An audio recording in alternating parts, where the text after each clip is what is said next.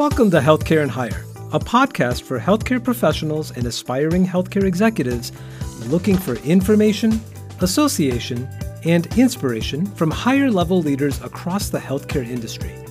I'm Iqbal Acha, career consultant, healthcare recruiter, and registered pharmacist. Every week, I sit down to interview healthcare executives, clinical leaders, medical entrepreneurs, and industry experts to learn how they got to where they are today what they see as the future of healthcare, and what they're doing to make healthcare more accessible, affordable, and effective. Let's find out more about today's guest.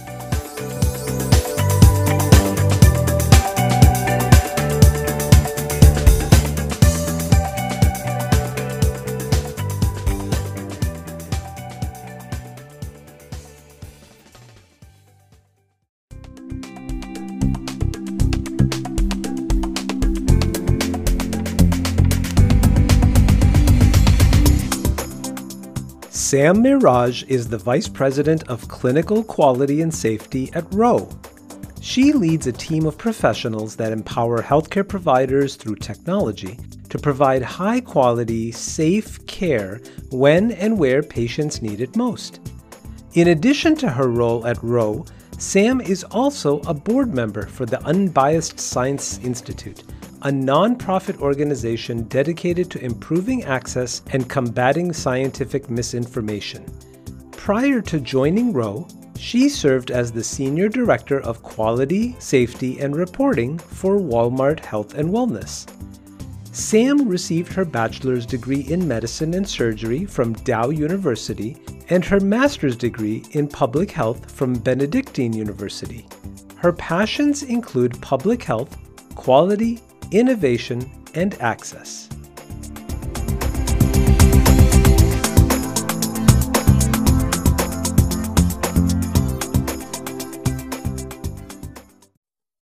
Hello, Dr. Miraj. Welcome to the Healthcare and Higher podcast. Hi, Iqbal. How are you doing? I'm doing wonderful. How about yourself? I'm doing very well this morning. Thank you. Excellent. And I'm saying that because I know prior to starting this conversation, uh, we were both sharing how today is day 23 of Ramadan. So, for those of you that are listening today, uh, and remember that Ramadan is the fasting month for Muslims, uh, we are at the very tail end of a 30, 29, 30 day stretch. Um, and so we were both both eagerly talking about how we are working through our day-to-day activities, sans coffee, and I, that will probably be the very first thing that I consume uh, after Eid. I don't know about you, uh, Sam. No, that is absolutely true. I'm a chai drinker, so I am so looking forward to going back to four cups of tea a day. wow, that, you've got a strong stomach, but you know it keeps a sharp mind. well, caffeine helps. Yes, it does. Um, and do you mind if I call you Sam? Of course not. Thank you. Well, Sam, you and I have known each other for quite some time. I'm so excited to have you on the show. Many people that are listening today are either going to be familiar with you familiar with me, or in some cases, unfamiliar with both of us. Why don't we take this opportunity and have you introduce yourself properly? Tell us a little bit about who you are, what your role is, and how do you help take healthcare to a higher level? Uh, so definitely, I am Sam Miraj. I'm a public health trained physician. And um, at Ro, right now, my role is Vice President of Clinical Quality and Safety uh, as a member of medical affairs team. So at Ro, we are working to build a patient-centric healthcare system. And today we are doing that through the direct to patient uh, platform that off offers nationwide virtual and in-home care, pharmacy, diagnostic services, etc. Um, in my role, I am responsible for a team focused on empowering providers through technology to provide high quality, safe care when and where the patient needs it the most. So, this work is incredibly rewarding for me because it is important to Ro's mission to support our affiliated providers and to the lives of our patients. Um, day to day, my team works to continually improve the delivery and experience of care through the Ro's platform of establishing, monitoring, evaluating, taking any required actions on quality and safety measures and outcomes. So fundamentally, it is very, it is a very cross-functional team and cross-functional work that sees us work together um, with other teams such as clinical, data, product, medical operations, etc. And I believe that at Ro, we are taking care to a high, we are taking healthcare to a higher level because there is nothing more rewarding to me um, than innovation in the healthcare space. Um, while never losing sight of the ultimate goal, which is advancing health equity and achieving the best outcome for the patients in a safe environment. So, throughout my career, and today at Ro, I believe that technology can play a big role in improving healthcare for patients. In this role, for example, we can use technology and data to build tools that strengthen safety protocols, drive continuous improvement, um, and it is very exciting to see what is possible when you bring together the type of clinical, technical, and data expertise on a team. Then you can truly make a difference, not only for the patient, but also for providers who are so dedicated to delivering the best possible care. I love how you've defined how Ro operates in its mindset because as an entity, you know, we've all seen so many changes across the board within different organizations, within the within the United States, even globally, especially post-pandemic, uh, and how technology has been instrumental in bridging the divide between patients providers uh, and the diagnostics as well. But to have it all in house and allow for that uh, is really, really remarkable. You know, many of the listeners today, I'm sure, are familiar as I am with Ro, uh, really just through some of the the few touch points that maybe we have had uh, as consumers of uh, electronic uh, information, right? So I know I've seen a lot of commercials about Roman, which is one of the arms of Ro, and you know, introducing us to more about men's health services that are provided through Ro. But Ro has actually been around for over like five five years. I believe it began in 2017, uh, and it's really expanded quite a bit. In fact, in my research, uh, some of the things that I found that were really remarkable that in that time, Ro has actually been instrumental in uh, helping six million patients uh, have a healthcare visit. There have been 48 million patient touch points, uh, and 98% of the country is actually covered by uh, Ro services. So whether you're living in a high rise in Atlanta or you're living in the rural parts of Iowa, uh, Ro is accessible for these patients. And I think that that's a really critical piece. Uh, but it's not just you know what you've already done it's the fact that you know you've already taken quite a few quite a few leaps in different uh, areas um, for example, as I mentioned, the, the digital health for men Ro, uh, but you've also uh, want, moved forward and made some uh, very important acquisitions. Uh, so I know that WorkPath was acquired a couple of years back, and that allows phlebotomists now to come to patients' homes, draw blood, and then run the diagnostics in partnership with Quest Diagnostics, which I think is remarkable.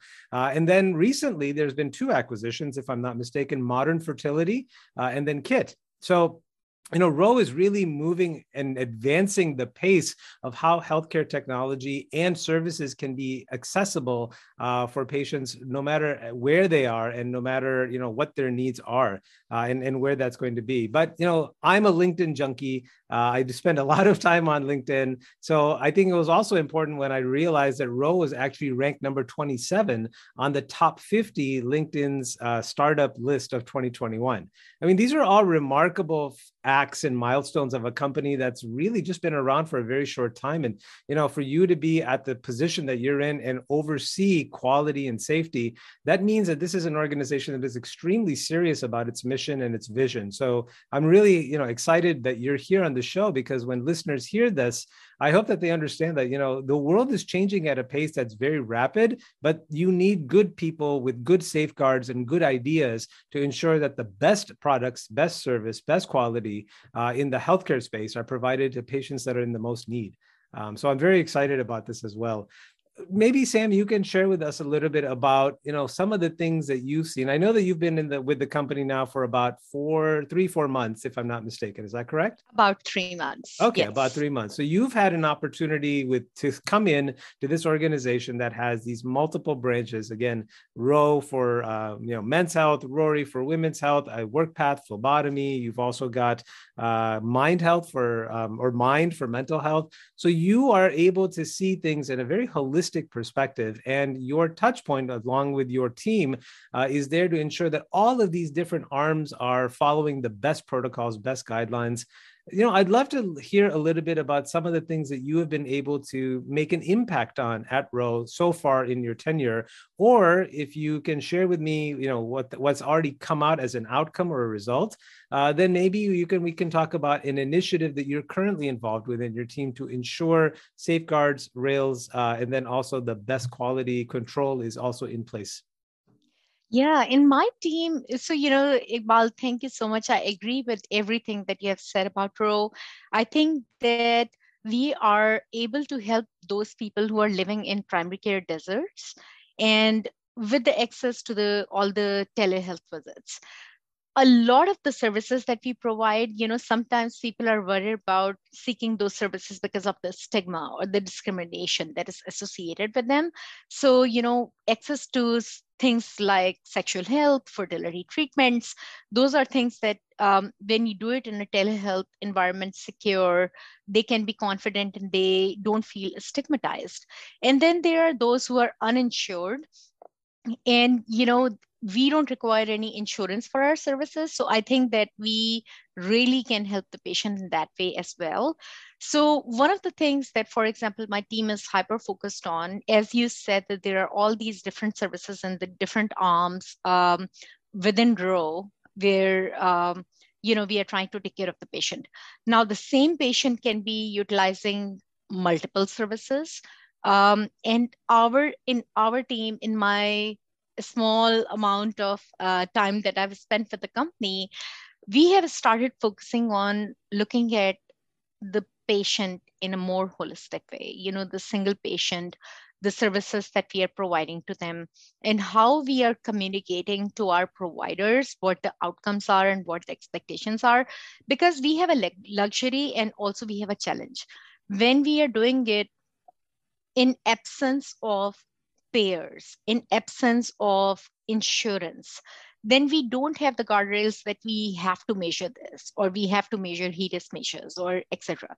We can define the gold standard and go above and beyond what the industry standard is to set those expectations and communicate them to our provider in a very very unique way you know we are dealing with a patient who may not have had access to those services before, who may not have even tried to seek those services before.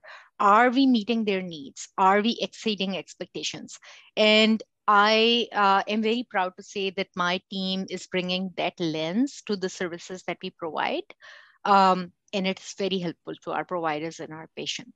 I love that. And, you know, I think it's important that we also call that out, right? Because, you know, sometimes I think that old practitioners like myself have this tendency to know hey this is how the world was. You had these other parties third party insurance uh, you know, regulating bodies that would come in and, you know, have these guidelines that they enforced upon you and that you had to comply with their policies and protocols. Uh, and either party that I'm referring to, right, payer or government oversight. But here's an organization that recognizes that while that's not, you know, applicable here in the situation, it's important to retain those types of, you know, that focus uh, because ultimately my goal is or my hope my understanding is is that you know as your company starts to attract more individuals uh, with or without insurance that they are still going to be you know looking for a quality uh, service quality product and then to be able to promote uh, the organization to its friends and family members so that you know the company grows. And to be honest with you the outcomes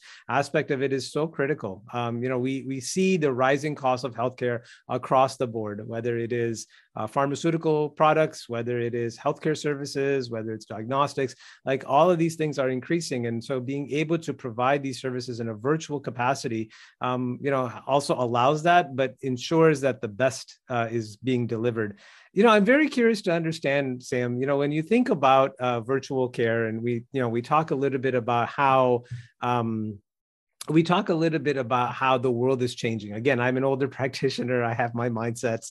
Uh, but you know the adoption rate is actually something that i usually talk to about uh, with you know with with with digital health companies right? We we see people that you know either go to it because they are you know digitally uh, digitally versed uh, you know, children that grew up with an iPad in their hands at the age of one or two, uh, these individuals will naturally gravitate towards that. But you know, your population is a little different.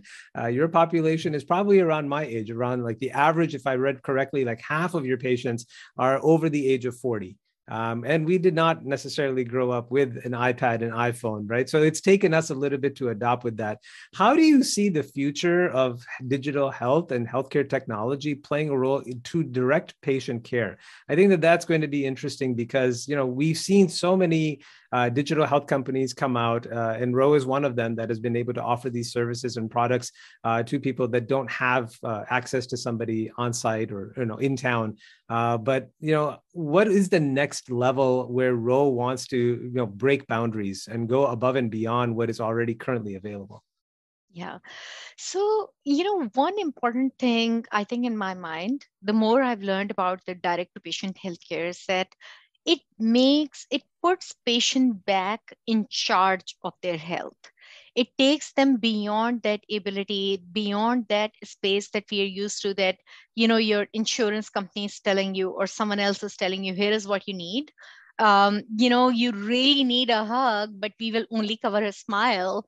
Um, it, you know, it, so so the thing is that it really puts patient back in charge. They can ask questions, they can seek the care they need, and to do it in an equitable, accessible, affordable manner is, I think, what the patient today wants and needs. So just like you said, Iqbal, Ro's started with just one digital men's health clinic. And within a few years, it has grown to help patients across the country and it has addressed so many of health needs and conditions that are important to them. So while I'm new to Ro, I have already learned so much about what the company has accomplished over the past few years. And that has made me so excited for the next five because I really see sky as the limit. Um, I think that the direct to patient healthcare model will continue to grow as more patients see it as a high quality, safe, and affordable option to seek care. Um, whether it is physical or mental health, whether it is skincare, whether it is something that they find important to their uh, quality of life, or or you know embarrassing to seek care for, um, or you know they, they feel like it is stigmatized, it really puts them back in charge and they can take they can take control of that. For Ro, we are excited to integrate more types of services, including in-home care and diagnostics through WorkPath and Kit, uh, just as you mentioned.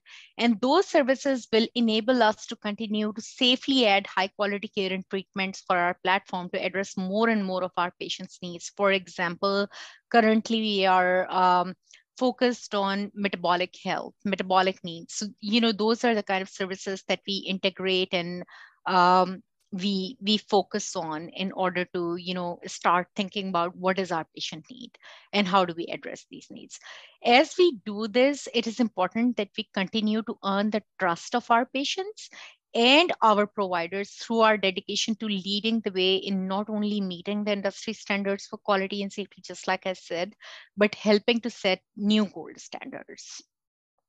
I really like that. And you know, the idea of expanding in-home services as a digital health company is almost oxymoronic when I hear it, right? It's not a bad thing. It's just so remarkable to see, you know, what the opportunities are available today. Uh, and you mentioned metabolic services, and that, that's another arm I know that Ro has. I believe it's called Plenity, right? If I'm not mistaken. Right. Yes. Yes. Right now, right now, really focused on weight loss and really focused on helping people achieve, helping our patients achieve their best metabolic health. So, you know, and we are thinking about what are the metabolic health needs? Really if you think about obesity it is one of the leading problems in this country. And it is one of those things that if you think about public health wise what are the top 10 causes of mortality? You know cardiac disease or uh, even obesity contributes to so many cancers. It contributes to so many other issues. So addressing that with patient helping them achieve the best um, you know the, the weight that they want to be helping them achieve their goals it is so much important to their long-term health and long-term well-being.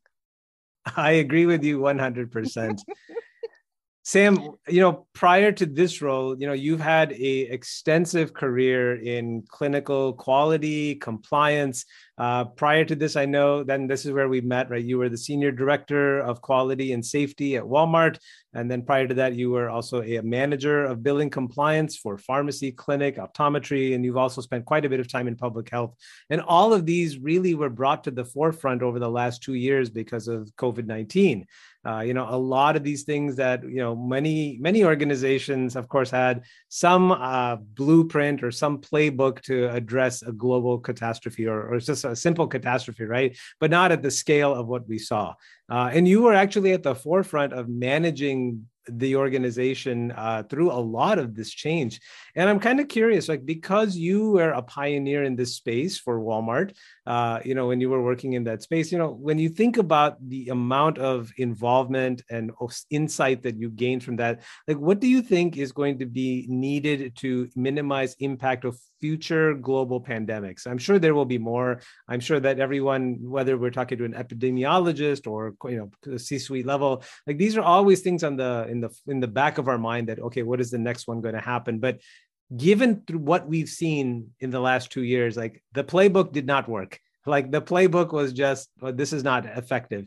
And you and your team had to learn how to be able to adjust adapt uh, and then amplify what you could to offer services. So now that you're you know working with Ro uh, you know Ro actually you know grew and flourished in this environment because of exactly that. There was very little availability for traditional model uh, healthcare services to be delivered. Um, so you know when you think about two years, five years, 10 years, whatever uh, the next big thing comes to hit, how, how should healthcare companies uh, and healthcare delivery models amplify themselves and adjust faster to be able to address that going forward? Yeah, that's a that's a great question. So first, Iqbal, I want to acknowledge that at Walmart, that is one of the biggest accomplishments that I'll always be proud of, being a part of the COVID-19 response. Um, obviously, there there were a lot of great leaders that I worked with and worked for, and uh, a, a, big team that you know uh, was focused on COVID nineteen response and made things happen. So I'm so very thankful for all the leadership that the organization provided and supported us with. I think there are a few things that organizations in general have to keep their eyes on and keep in mind. You know, this was not the first pandemic this is not going to be the last pandemic. And beyond pandemics there are other public health emergencies that we have to think about you know including natural disasters including man-made disasters including you know so many challenges that surface. So the previous one for example ebola it thank God, did not escalate to a point that we saw COVID 19 escalate. That would have been catastrophic because it is a very high um, mortality rate compared to COVID 19. So that would have been even, even worse. But before that, we had a coronavirus um, outbreak that happened in uh, like over a decade before this. And at that time, a lot of the groundwork was done for the vaccines that we have for COVID today. But that groundwork went away because the pandemic never, like, it never escalated to a point that we saw at this time. And, you know, all that work was stopped. All that funding was stopped. All the research dried off. Uh, so, so, you know, there were no more resources put into that. If resources had continued to be put into that, we would have had a much faster development of vaccines. Even I think this was in record time in public health that we have seen these vaccines develop, but you know it would have been a much faster and a much smoother response. So I think that we have to continue to learn we have to continue to learn as healthcare organizations as well as other organizations. You know, one mistake that we make is public health and healthcare, while they are very closely related, and while we have to continue bringing them together, they are two separate fields. So, you know, a lot of times people gravitate towards clinical healthcare practitioners and, and you know, they gravitate towards them for public health advice when really it is a field of its own the way I describe it is that if you if you think about a stream which is coming down and a stream has injured people in it, our healthcare providers are going to be towards the end of the stream, pulling those people out, trying to save them, trying to see how many lives they can save. Our public health practitioners are going to be at the top of the stream, trying to figure out why people are falling in in the first place. Um, so, you know, while those two things are so closely connected and they have to work together, there is a little bit of distinction and difference between the two. And we have to keep that in mind. Data transparency and, and being transparent and having the courage to be vulnerable and say, you know, we don't have all the information that we need, but here is the best that we can do, and here is the best that uh, you know we need to be doing. And despite of even when the pandemic slows down or or you know goes away not taking your eyes off of that preparedness and saying that you know how do we modify this playbook? What are the possible scenarios that can happen? How do we globally monitor the threats that are coming and and you know monitor the ones that are escalating I think those are all important public health initiatives. Now, my experience in public health has been whenever something has to take a budget cut, unfortunately, uh, especially at the health departments or you know at the at the state level, usually it is public health. You know, usually they say let's cut the public health funding because who needs it? we all need it every single day from the water that we are drinking until you know the healthcare that we are receiving public health is a part of the fiber of our daily life. And unless we are going to start recognizing that we are not going to be setting ourselves up for success. Sam i've never heard that description of how public health and healthcare practitioners uh, defined as beautifully as you've just done. Uh, I never thought of it that way. And now my paradigm has been completely shattered uh, of how public health is such a critical piece. You know, most of the time, you are absolutely right. Like you know, here in Illinois, we we saw Dr. Arwady uh, and uh, Dr. Ngize, uh, you know, Ngozi always like talking about like the current situation here in Chicagoland about how the pandemic was impacting, right? And it was always like, oh, you're you know, as a public health official, you're really here just to give us large numbers of what is happening today rather than you know understanding as you've just described like it's at the top of the river it's at the top of the stream and if we can stop it there we'll not have this crisis. And i think that that's something that that's a takeaway for me. Uh, i will not rem- i will not forget this going forward now. Uh, great great analogy great analogy. We'll be right back after this short break. That's fantastic yeah no I, I just again very very appreciative because i'm a visual person. I have to make pictures and make you know videos in my head when i hear something. And so now that i've done that you know that's like a i, I just see the stream of logs you know going down. Uh, and now i see like you and other public health officials like dr arwady like sitting at the top like trying to stem that you know the, the log dam that's broken um, Sam, you know, to take any leap in a career, it's it requires a lot of thought, right? Like there's opportunities, there's legacies that people create because of the work that they do in the role they are, and then suddenly a new opportunity comes along. Uh, just like in this case, you know, now you're serving in this vice president capacity at Ro, um, and leaving behind what you've developed, what you've built, uh, it can be scary uh, and it can also be very uncomfortable.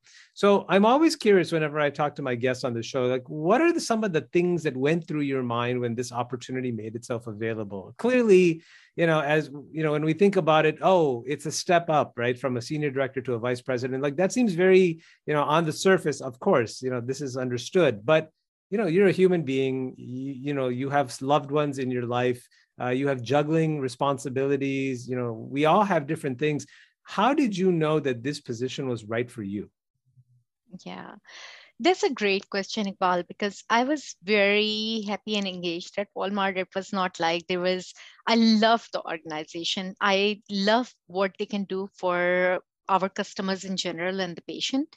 Um, I'm also very passionate about public health and healthcare access, as you can tell. So when I met the team at Ro, their their passion for patient-centered healthcare, it was so palpable that it spoke to me. And I joined the company because I believed in the mission and the team, as well as I loved the direct-to-patient model. You know, I thought that there was so much potential, and especially after the pandemic I thought that there is so much potential for us to do more and for us to do more uh, for the patient what we are trying to do at Ro. So the challenge to define the other thing that was really important for me, you know, challenge to define the quality and safety standards in telehealth and the direct to patient space it has not been done very much at this point it is not very well defined so you know the the opportunity and the challenge to maybe even identify what does gold standard look like? You know what do we need to be doing? How do we make sure that in this new age and probably as our children grow up and as like you said you know they grow up with their ipads this is going to become so much more important for them. How do i make sure that my child tomorrow if they're utilizing telehealth, they're getting the best, the safest, the highest quality care that uh, they can. I don't ever believe in taking a position that's not going to align with my values and that's not going to align with what I stand for. So I think all those critical critical critical components were there and uh, you know that's that's what spoke to me and brought me to. I think that that's you know when it speaks to the heart and when it resonates with you you know that that that speaks volumes so i'm glad that you had that experience sam i really am um you know thinking about your career uh, you know you made mention about like one of the greatest milestones was you know your ability to be part involved uh, with the pen with the response to the pandemic at walmart. And i think that that's you know that speaks volumes in in and of itself as well. But you know along the way uh, you've had a lot of i'm sure you've had a lot of great leaders that you had the, the chance to work with. Uh, you've had some people that have you know taken you under their wing in some capacity trained you developed you and maybe even opened doors is there any one or a few individuals on the show today that you would like to publicly acknowledge for being a contributory factor in your success thus far Absolutely. You know, so many names come to my mind. I have been blessed with some great mentors, and, you know, um, such as Mr. Rick Irby, Mr. Uh, Dr. Tom Van Gilder, who was uh, um, one of my bosses, one of my mentors, uh, Dr. Cheryl Pegus. I mean, there, there are like so many people who have mentored me, bosses and leaders that I've learned from. Donna Morris at Walmart uh, was a great source of inspiration for me.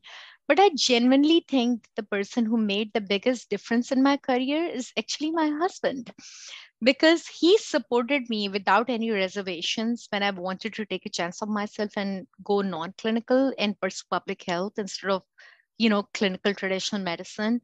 Um, he supported me throughout. He coached me into becoming a better leader empowered me to make tough decisions.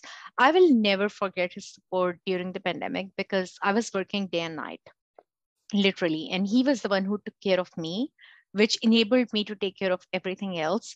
So i want to take this opportunity to thank him and also to remind him to keep it up That's a nice carrot and stick. I like that. What is your husband's name? Uh, his name is Atif Miraj. Atif Miraj. Well, Atif, congratulations. You've just gotten both a, a, love pat and a smack. Keep it up.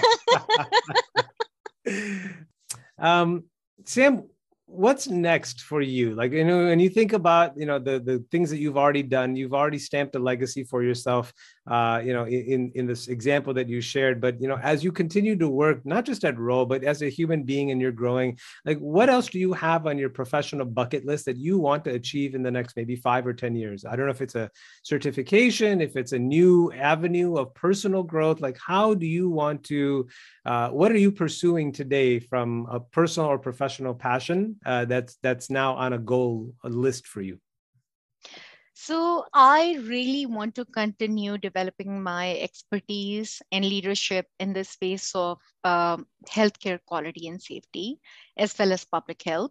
Right now, I am uh, training for uh, Malcolm Baldrige Excellence um, Award to be on their board of examiners. And you know it is something that is very rewarding. It is i'm really learning a lot in that training process. Um, and then similarly you know there are certifications that i want to pursue ultimately iqbal the way i see it in five to 10 years or in future i want to be in a capacity where i can really in this country and globally make a difference in the field of public health and healthcare quality. You know i can bring that perspective. I can uh, be on the leadership decision making table where where i can bring that perspective and raise that voice advocating for the patient. Um, so you know that's that's really my ultimate goal. It is not tied to any title. It is not tied to any single organization or single okay i want to be in this position. I want to be making this much money. It is really i really really really want to make a difference.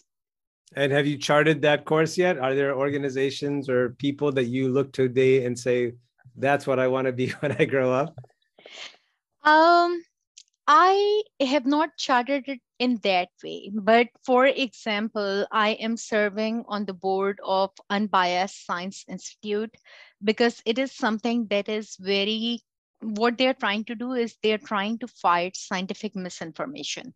It started during the pandemic but you know what now we are trying to do is beyond the pandemic there are so many things that people are misinformed about and so much misinformation on social media.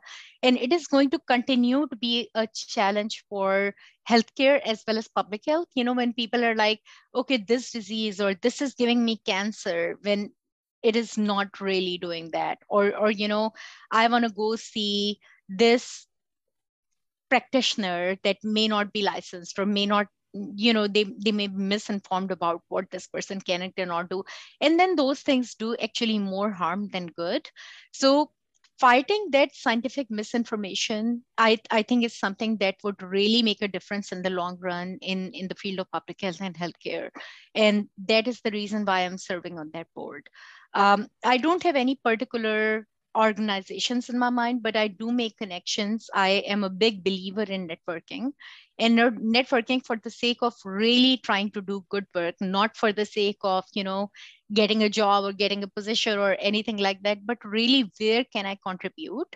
Um, so I, I really, really focus on that. And um, I am a big believer in opportunities and doors will open. When it is time for them to open it is it is really making yourself available and vulnerable and continue to learn. So that's that's really truly what i'm focused on.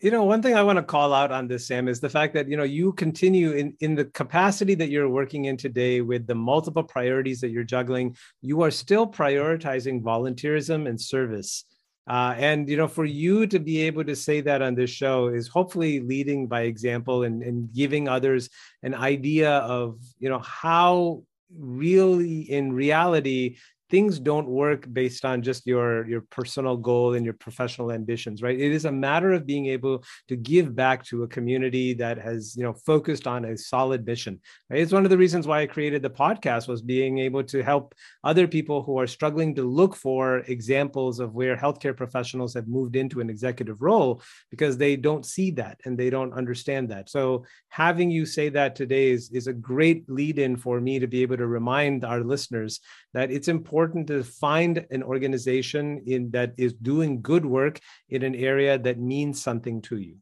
if you are passionate about any causes, if you are passionate about any sort of you know uh, reasons why healthcare professionals you know can make a difference, like go join the organization. Even if you serve in a simple capacity as a member or a committee chair, you know it doesn't have to be a title, as you as you pointed out, Sam. It simply has to be what can you add to the value of the of the work that is being done, and and it's it makes a big difference. It really does. Sam, you know as a leader, you've had the opportunity to learn lessons and then teach lessons. Um, and throughout your career, I'm sure that you have had many lessons that you have learned that have kind of changed the way that you approach people or problems or processes. I'd love to hear an example or a story where you may have had some theoretical knowledge of how things should work, uh, but when reality came, you realized that the practical uh, curriculum that you had been provided was ineffective and you had to learn a new way of doing something. Um, and maybe that's become now a part of your leadership platform. You know, what are some of the lessons that you've learned and now you teach as a leader uh, that you would like to others to understand and, and be ready for as well?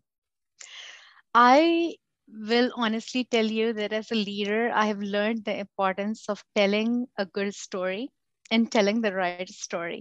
um, because it is it is one of those things i will use pandemic again as an example because all of us face that and all of us can relate to it right we in in public health curriculum we read about okay this happened in spanish flu and this happened you know.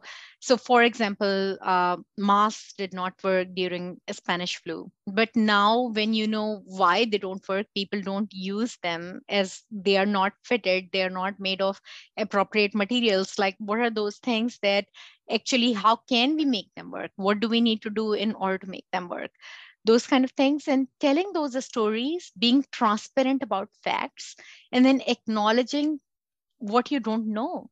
Like you don't have all the answers all the time. And then you know so i have learned over the years how to tell a good story to my team to my pay to our patients to you know the general public to say how you know what are the facts of the matter? What are the things that we don't know and where are we going? What are we doing and why are we doing it? So you know bringing them along because as a leader sometimes the difference between a leader and a boss in my mind you know boss will many times say this is what we are doing and this is what you're supposed to do. Whether the person has any idea of okay you know why are we doing this? Sometimes it creates so much frustration on you know there are better ways of doing it. Why are we doing it this way etc but a leader will explain it to you. They will be open to at listening to your ideas and addressing them and incorporating incorporating them into ways of working. And i think that is such an important quality in leader to be able to have that ability to be again be vulnerable be open to ideas tell a good story and achieve bring their team along um, versus you know uh, just being a boss.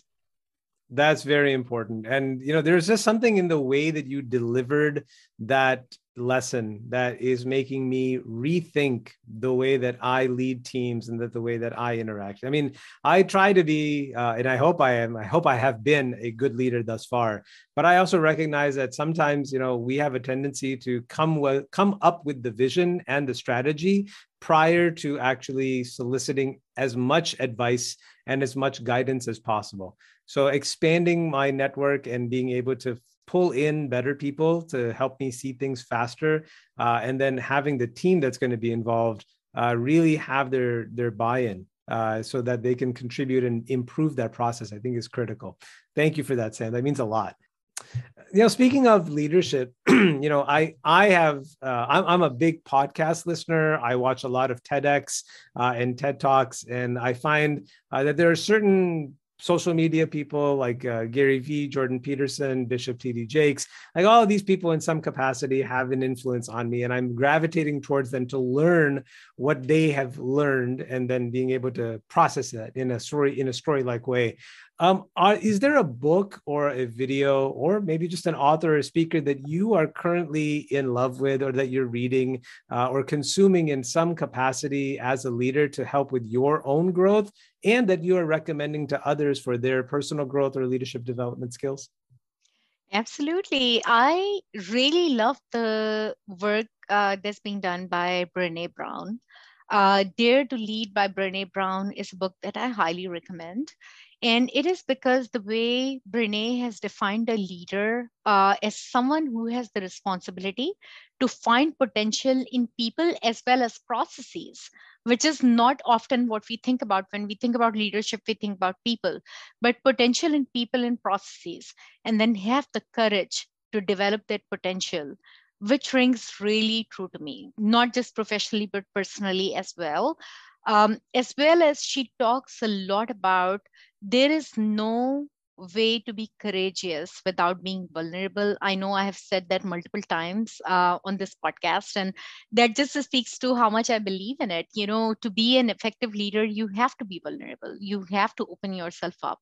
You have to take some risks. So, um, you know, that's that's something that I highly recommend uh, for people who may be interested. So let me piggyback on that for one second, Sam. You know, you've mentioned vulnerability a few times, right? And there's a there's a reward for being vulnerable, and there's the risk of being vulnerable. And when you know most individuals think about being vulnerable, the first thing that comes to mind is criticism, ridicule, uh, disagreement, and conflict. How does a leader or how does any individual prepare for those types of responses, knowing that vulnerability is a key factor to success? That's an excellent question, Iqbal. And that is making me think on how I prepare myself um, to face those situations. You're absolutely right that when you are vulnerable and when you get out of that shell of just authority and uh, you know make yourself open to actually listening to feedback from all directions then sometimes that can that can come with uh, you know you can maybe you you want to cry. You want to go in the bathroom and cry for everything you hear. But i think that acceptance is the first uh, thing you know acceptance and acknowledgement that sometimes that can happen. And that is the meaning of being vulnerable and what do i need to take away from it and learn from it in order to improve. I think as long as we keep our focus on improvement personal and professional and team and process then you know it it you're doing it with a purpose. You're not just putting yourself out there and saying okay i'm vulnerable throw at me whatever you want to throw at me. You know it, it is really with a purpose. Give me constructive feedback or how can we improve this process? What are we doing wrong? And then being open to you know those ideas. As long as all parties understand that it is to be done with respect and it is to be done with the lens of actual improvement and actual learning i think that it is it is helpful for everybody it is not um, it has never i do that a lot in my own professional leadership style and it has never not served me well I think that the spirit of understanding, mutual understanding is is very important. And I'm glad that you called that out, right? I think that there are people that will not have the emotional maturity to understand that the vulnerability aspect requires you know people to accept what is given to them and use it in a constructive capacity. It's not a personal you know uh, it's not a personal criticism. It's just the outcome of the potential result uh, that people are talking about. So just because you suggested the idea or just because you threw it out there doesn't mean that what you what you as an individual are incorrect. It just means that the idea is. And I think that there's an, a, a recommendation on my part, which is like to separate the emotional piece of this belongs to me. This was my thought. This was my idea. And rather this just is an idea. Let's talk about this and then let's see what we can learn from that. Very remarkable, Sam. Thank you for that you know when you are in an opportunity when you are in a position to change the professional life of an individual whether it's by hiring them onto your team uh, or promoting them from your team to somewhere else i'm sure that you look at you know certain qualities about an individual to determine are they a good fit for my team? Are they a good fit for my company? Are they a good fit for our mission? What are the three strongest aspects of an individual's conversation, performance, interview, um, or just qualities uh, in terms of demonstrable skills and strengths that you look at to determine, yeah, this person would be great in this new role? Yeah.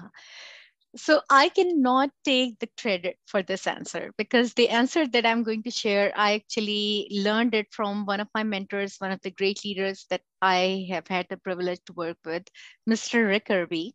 And Mr. Rick Irby actually learned it from Paul Beam, who is another great leader. So, you know, um, and it has really become my lens over the years. The qualities that I look for are desire, capacity, and judgment. So, you know, does the person, whether I'm promoting them, I'm hiring them, I am mentoring them, uh, I'm just interacting them with them on a new project or on a cross-functional team, do they have the desire to produce results, to learn new skills, to be uncomfortable, to you know continue to grow? Do they have the capacity? Because sometimes you will have a lot of desire, which in my mind is a very, very strong component, but you don't have the capacity to adapt to you know maybe have translatable skills that you have done something else in another area but now it can translate to a new area. And and you know you don't have that capacity.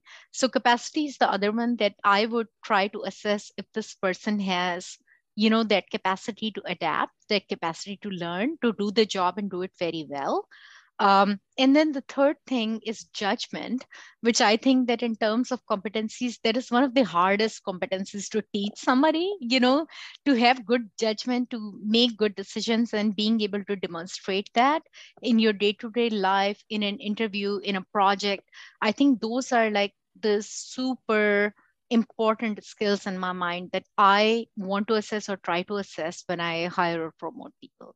Those are the most three incredibly articulated competencies I have heard from any guest so far. So thank you for setting the gold standard on that question. I think that was really great. Um, you know, again, I cannot take the credit for that. Paul and Rick, thank you for teaching this to Sam. And Sam, thank you for being on the show. Sam, you've dropped so many pearls of wisdom, so many great stories and examples of, of leadership and capacity and being able to adapt and really just defining how healthcare is going to grow, advance, uh, and be more quality driven. Is there any final piece of information, advice that you'd like to share with the listeners today that we haven't talked about yet? I want to say to the listeners, you know, one thing that we have talked about is that it is important to challenge yourself and continue learning. But the other thing that I want to say is that take a chance on yourself. If you want to take a chance on yourself, if there is a field that intrigues you, that you want to learn about, go ahead and do it, you know, because if you are not going to take a chance on yourself, nobody else is going to boy, where were you and I needed you so many years ago? I my, um, I'll give you a great ex- I'll give you a great story. My dad today, uh, you know, my father's a physician. Uh, he wanted to raise a physician. Instead, he got a pharmacist, and he took that, you know, with a grain of salt. Uh, but you know what's so funny is, you know, after I left being a practitioner, working you know with patients, and I moved into uh, an executive role, even to this day, like this is now 16 years later, he is still asking me Bita, don't you want to go back to the pharmacy? You know, don't you want to be a pharmacist again? Because he was, that's just his mindset. And I know that that's how most older, you know, professionals may be, but it would have been really nice had he had just said, you know, take it, Bita, go ahead, try it, just see what it's like. And you can always fall back on that. So for you to come on the show and say that, like, yeah, take a chance. Like there's no guarantee it'll succeed, but there's no guarantee it will fail. Um, and yeah. I love the, you know, the encouragement with this yeah you know my my dad does that all the time. He is a physician as well and he wants to ask me now you know i uh, graduated out of medical school. I'm a physician and he um, he asked me why do you not see patients? Like you know why? What is what has stopped you from actually seeing patients? I think now he is starting he's starting to realize how rewarding it is for me uh, what i do. And he's starting to respect that. But for many many years it was a struggle. And i think that it is just one of those things that uh, there is generational gap. There is an expectation gap. But we have to take a chance on ourselves. You know this is one of those things that i hope you and i are going to support our kids when they want to do something different I mean, absolutely, 100%. Sam, thank you so much for being a guest on the Healthcare and Higher podcast. I'm so, so excited by this conversation and feel so much more energized. I'm wishing you a blessed Ramadan, and I'm looking forward to seeing you continue to take healthcare to a higher level. That's great, Iqbal. Thank you so much for having me, and Eid Mubarak in advance.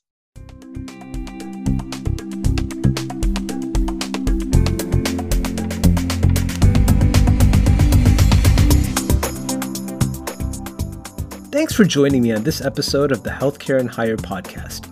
If you liked what you heard, be sure to follow and subscribe for more. I'm your host, Iqbal Acha, and I invite you to connect with me on LinkedIn, Instagram, and Twitter. Let me know what you thought about this episode or my show in general. Also, visit me at www.achainternational.com to learn more about how I help healthcare professionals and healthcare leaders advance their career build a better brand, and create a leadership legacy. I'll be back next week with another episode.